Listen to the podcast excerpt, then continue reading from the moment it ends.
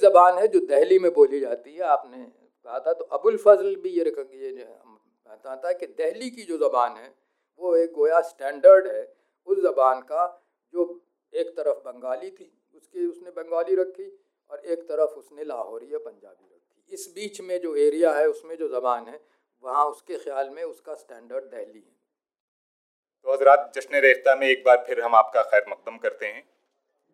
हमारी दिल्ली के अपने रंगो नूर अपनी तहजीब, अपना हसन और अपनी दिलदारी का काफ़ी तस्करा रहा है।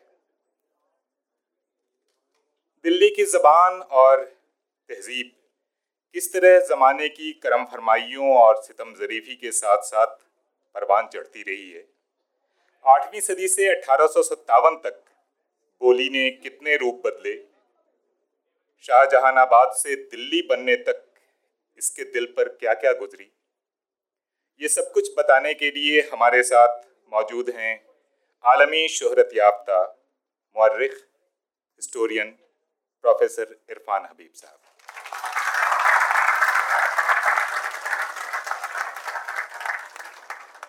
आपका इल्म, आपकी साफगोई और बेखौफी। वो खूबियाँ हैं जिन्होंने तमाम रोशन ख्याल लोगों को आपका मुरीद कर रखा है। आइए मीरो गालिब की दिल्ली के माजी की सैर पर निकलते हैं। पद्म भूषण प्रोफेसर इरफान हबीब साहब के साथ।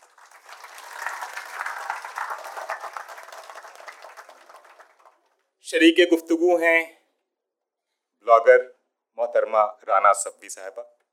आप खुद भी तारीखदा हैं। और आपके शेरी ज़ौक शौक की एक उम्दा मिसाल।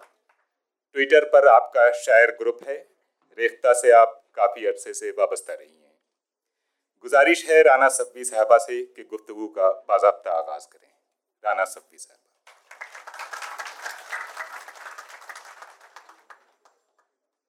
हम लोग अब, अब सफ़र शुरू करते हैं दिल्ली का जो हमारी दिल्ली है।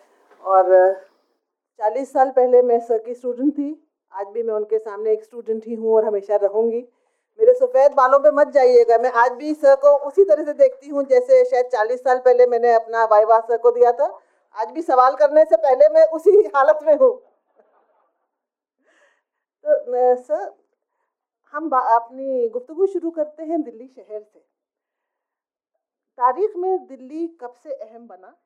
और आप क्यों समझते हैं कि दिल्ली का कोई रोल हमारी ज़बान की तश्कील यानी कि उसको giving it its present shape में हो सकता है?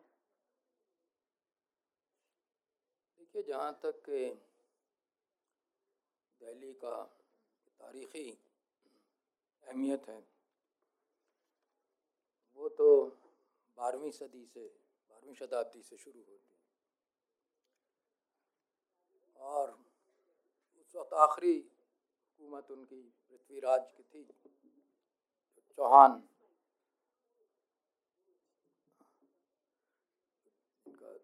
चौहान डिनेस्टी थी। उस वक्त एक छोटा सा किला था यहाँ। और इसका नाम पहले ढिल्ली था, क्योंकि रिच पे था, जहाँ कुतुब मीनार है। और कभी इंस्क्रिप्शंस में जाता है उसी से जब वो फ़ारसी रस्मुल ख़त में वो लिखा गया, ढिल्ली तो डा डा तो होता नहीं फ़ारसी में, इसलिए दाल का इस्तेमाल हुआ। तो पढ़ने वाले उसे दिल्ली को दहली उन्होंने पढ़ा और आहिस्ता आहिस्ता दहली, उसका नाम हो गया। कभी कभी जब वो ढा को ही सिर्फ़ दाल से कहते थे और हे निकाल देते थे तो वो दिल्ली हुआ। तो दोनों दहली और दिल्ली असल में दिल्ली से निकले ये संस्कृत कदमों से हमें मालूम होता है। न सिर्फ़ पहले के कदबे से कदमों से बारह सौ से पहले के, बल्कि उसके बाद भी जो संस्कृत के कदबे यहाँ रहे, उनमें दिल्ली नाम, दिल्ली ही कहा गया इसे। जैन टेक्स्ट में इसे योगनीपुरा का नाम दिया गया था। लेकिन वो मुश्तमिल नहीं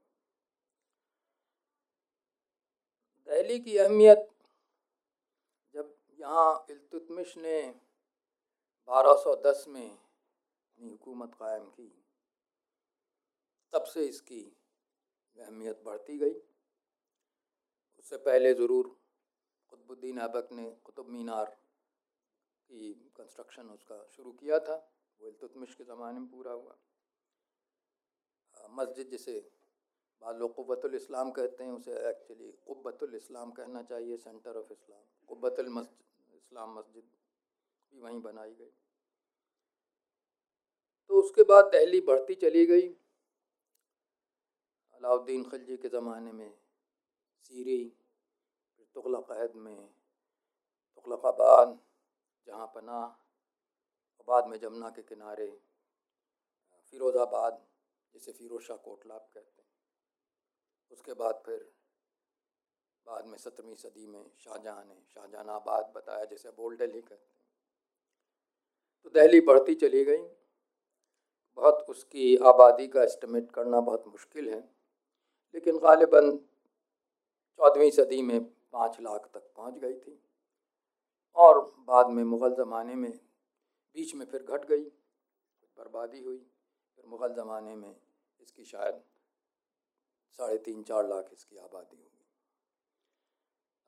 जब आगरा अपने पूरे उरूज पर था, तब उससे ये छोटा शहर था।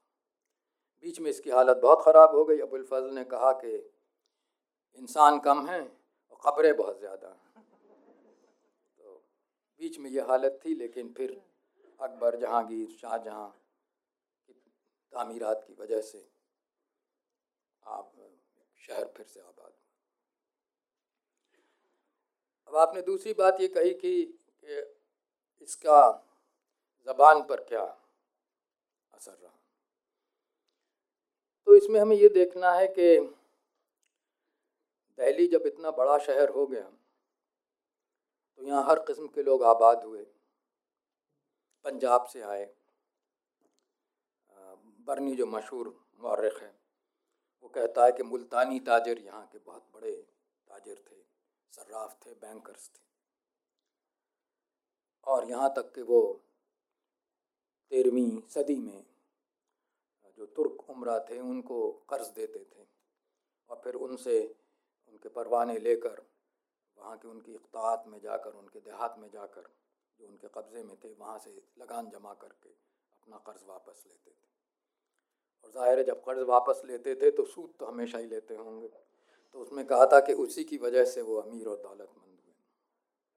असल में कभी शरीयत ने जो मना किया है सूद लेने को, उसे सीरियसली नहीं लेना चाहिए। जैसे जैसे शरीफ, शराब पीने की मन को मना किया है, उसे कोई मुसलमान सीरियसली नहीं ले तो इसलिए वो गालिबा खतरी थे। क्योंकि फरिश्ता ये लिखता है कि जब दिल्ली के फौज दक्कन पहुँची तो साथ साथ खतरी सर्राफ भी और खतरी मनी लंडर्स भी दक्कन पहुँचे। तो ये ये सब पंजाबी स्पीकर्स थे। बहुत से लोग और भी आए जो पंजाब से आए थे क्योंकि पंजाब में गज, महमूद गजनवी और उसकी जानशीनों की बहुत हुकूमत रही थी। महमूद गजनवी का इंतकाल दस सौ तीस हुआ जब उसके पास ज़्यादातर पंजाब था और वो उनके कब्ज़े में रहा बाद तक। तो वहाँ फ़ारसी की भी कबील था, शेर व शायरी भी थी। फ़ारसी में और जिसे हिंदवी कहते थे उस वक्त हिंदुस्तान की ज़बान में उसमें सात सलमान का भी ये कहा जाता है कि एक दीवान था। सही है गलत है ये नहीं मालूम अमीर खुसरा कहते हैं। तो ये लोग भी यहाँ आए थे। तो यहाँ की ज़बान पर यकीनन पंजाबी का असर रहा होगा। आ, पंजाबी में आप जानते हैं कि बहुत सी ख़ास बातें हैं। बाज़ जगह वर्ब्स को फ़ैल को डबल किया जाता है और यह आपको बाज़ दफ़ा पुरानी हिंदवी जो दहली में बोली जाती थी उसमें मिलता है, मैं इसकी मिसाल देता हूँ।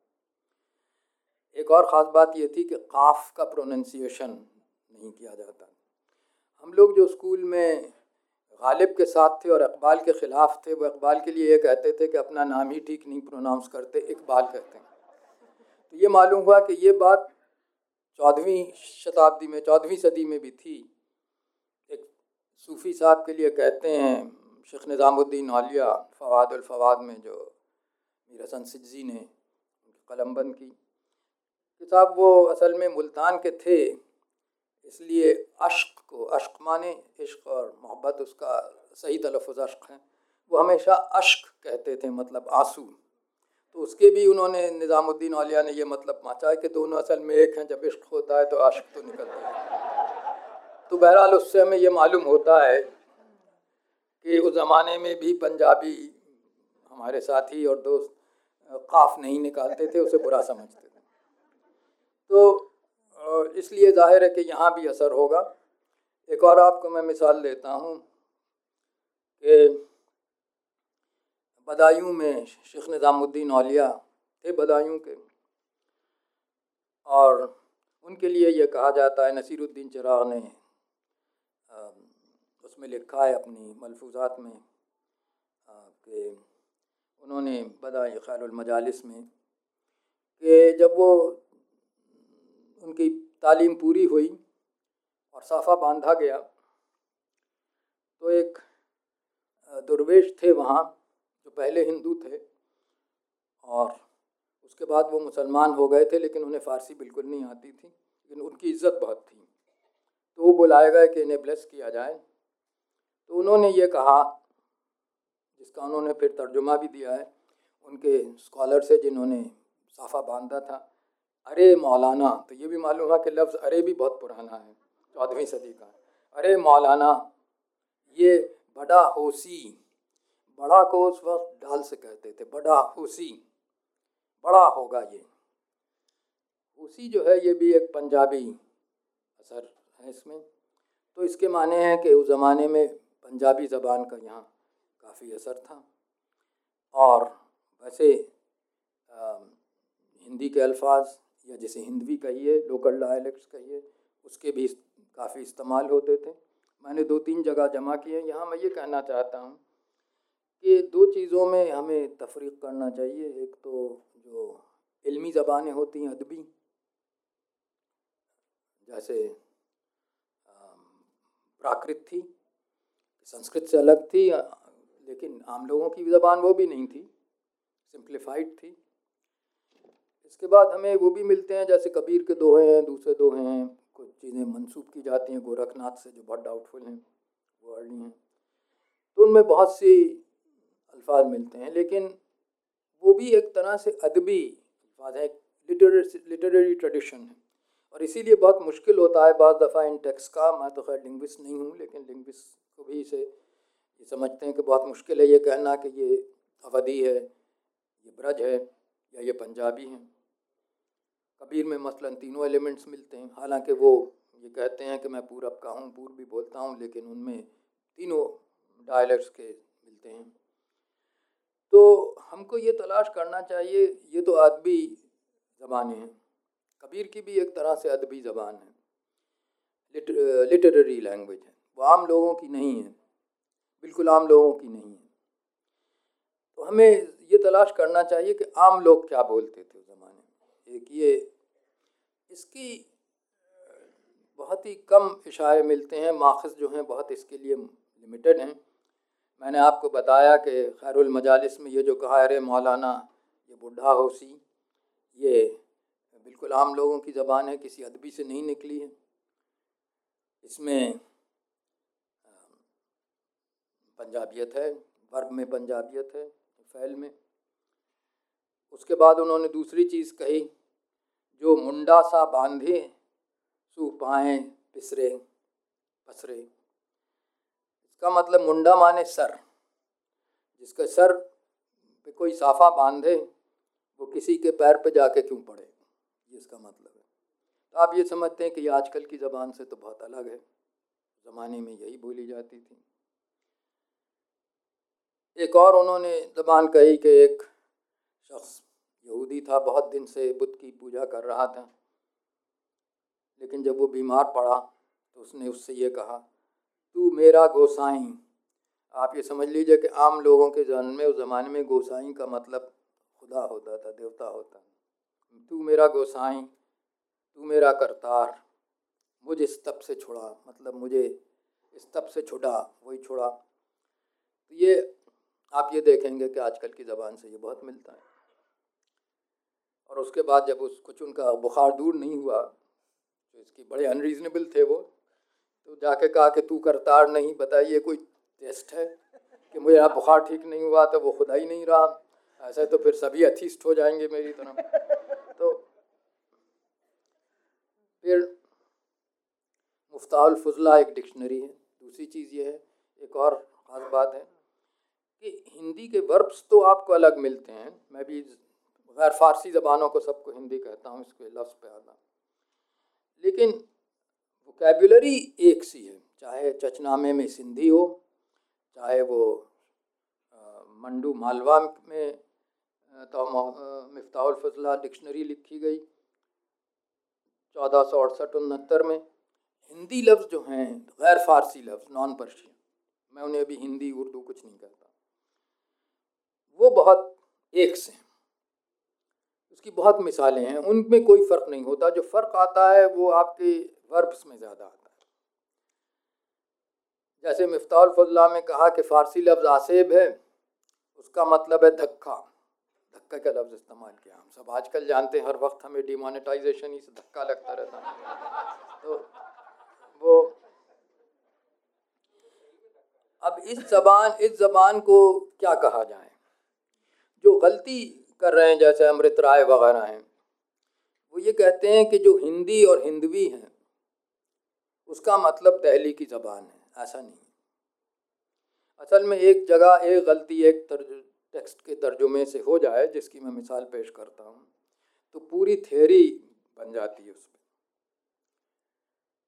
आप जानते हैं कि अमीर खुसरा, के जो फ़ारसी, उनकी तसनीफ़ात हैं, और उनका, उन्होंने लिखा है कोई बारह सौ अट्ठासी से लेकर तेरह सौ इक्कीस तक, इतने बड़े अरसे तक तो उसमें फ़ारसी का ज़िक्र है और हिंदुस्तानी का भी ज़िक्र है। तो ये कहते हैं कि तुर्क हिंदुस्तानियम। मैं तो हिंदुस्तानी तुर्क हूँ। दर हिंदवी गोयम जवाब। मैं हिंदवी में जवाब दे सकता हूँ। शक्कर मिस्री न दारम। मेरे पास मिस्री वाली शक्कर नहीं है। यहाँ से वो जो हिंदुस्तान में मिस्री है, उसे मिस्र से मिला दिया इजिप्ट से। शक्कर मिस्री दारम। कज अरब रानम सुखन के मैं अरबी में आपका जवाब दूँ, मैं तो हिंदी में, हिंदवी में जवाब देता हूँ। अब हिंदवी क्या है? हमारे अमृत राय साहब जिन्होंने पूरी हाउस डिवाइडेड लग के और हाउस को डिवाइड कर दिया, वो ये कहते हैं कि इसका मतलब है हिंदी।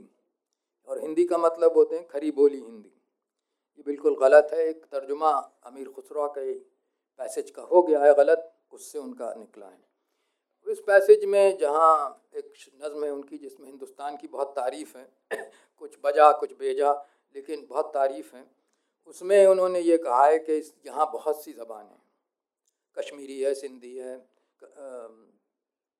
लाहौरी है, गौड़ी है, बंगाली है, और फिर साउथ, सदर्न ज़बान है। महाबरी मतलब तेलुगु है, कर्नाटक है, कनाडा, मराठ है। इन सब ज़बानों का नाम लिया। है पहली लिस्ट है हिंदुस्तान की हिस्ट्री में, तारीख़ में, कि उन्होंने ज़बानों का नाम लिया। और आखिरी ज़बान उसमें कहा है कि अवध, अवधि, और फिर कहा है, और जो ज़बान दहली और आसपास बोली जाती। उसके बाद उन्होंने कहा है हुमा हिंदवीस्त, हमा हिंदवीस्त ऐसे इसका मतलब है सब हिंदवी हैं। वाहिद मिर्ज़ा साहब ने बदकस्मती से हमा को अपने जहन में हमा पढ़ा लिखा हमा ही है। हमा मतलब सब। हमा मत, और हमा का मतलब है वही। तो वही से मतलब उन्होंने लिया कि दहली की ज़बान सिर्फ़ हिंदवी है बाकी सब बेकार हैं। ये मतलब नहीं है वो सब हिंदवी हैं। वो सब उन्हीं से रोज़मर्रा का काम चलता है। चाहे वो बंगला हो चाहे गौड़ी गौड़ी हो चाहे अवधि हो चाहे दिल्ली में जो बोली जाती है उसी से सबका काम चलता है। लेकिन असली हिंदवी ज़बान जो है वो संस्कृत है। जो यहाँ के ब्राह्मण और आलिम इस्तेमाल करते हैं, ये उनका पूरा राय। तो एक तो ये बहुत गलत फहमी है कि दहली की ज़बान ही को सिर्फ़ हिंदवी कहा जाए और हिंदी कहा जाए। उनके लिए सब हिंदुस्तान की ज़बानें जो बोली जाती थी या जिसमें अदब था, वो हिंदवी या हिंदी थी। उसमें चाहे वो मराठा हो, चाहे वो माबरी हो या तमिल या वो बंगला हो या हिंदी की ब्रज भाषा हो, वो सब उनके लिए हिंदी या हिंदवी। तो ये आजकल हिंदी को ट्रेस करना अमीर खुसरा की लिस्ट से गलत है। लेकिन ये देखिए कि दहली को उन्होंने सेंटर माना एक ज़बान का, क्योंकि आपने दहली का सवाल पूछा था। तो ये पहला रिकॉग्निशन है कि दहली से एक आप ज़बान को आइडेंटिफाई कर रहे हैं। यही आपको अबुल फजल में मिलता है। मैंने आपसे बयान किया कि दहली उस वक्त बिल्कुल ही यहाँ आबादी बहुत कम हो गई थी। लेकिन जब वो हिंदुस्तान की ज़बानें बयान करता है तो एक बहुत अहम डिफिनीशन के साथ बयान करता है। वो ये कहता है कि ज़बानें वो हैं, हिंदुस्तान में, जिनको बोलने वाला दूसरी ऐसी ज़बान को ना समझ पाए। मैंने वो लैंग्वेज और डायलेक्ट में फ़र्क करता है। डायलेक्ट के लिए अलग कोई फ़ारसी में नहीं था, लेकिन मेंटली वो फ़र्क करता है। डायलेक्ट वो है जिसका बोलने वाला उसी ज़बान की दूसरी डायलेक्ट को समझ सकता है। ज़बान का फ़र्क यह है कि वो नहीं समझ सकता। ये बहुत अहम उसका एक अकबर आइन अकबरी में उसका एक बहुत अहम स्टेटमेंट है। अब वो फिर लिस्ट बनाता है, फहरिस्त बनाता है, जैसे अमीर खुसरो ने बनाई है। उसमें किसी एक ज़बान को वो हिंदवी या हिंदुस्तानी नहीं कहता है, ये सब ज़बानें हिंदवी हैं। लेकिन एक ज़बान है जो दहली में बोली जाती है, आपने कहा था तो अबुल फजल भी ये ये बताता है कि दहली की जो ज़बान है, वो एक गोया स्टैंडर्ड है, उस ज़बान का जो एक तरफ़ बंगाली थी, उसकी, उसने बंगाली रखी और एक तरफ़ उसने लाहौरी या पंजाबी रखी। इस बीच में जो एरिया है, उसमें जो ज़बान है, वहाँ उसके ख्याल में उसका स्टैंडर्ड दहली है। अब ये बात आती है जो आप कहें तो ये आपके सवाल का जवाब हो गया या और कुछ इसमें? बहुत सब मेरे ख्याल से सबकी समझ में आया।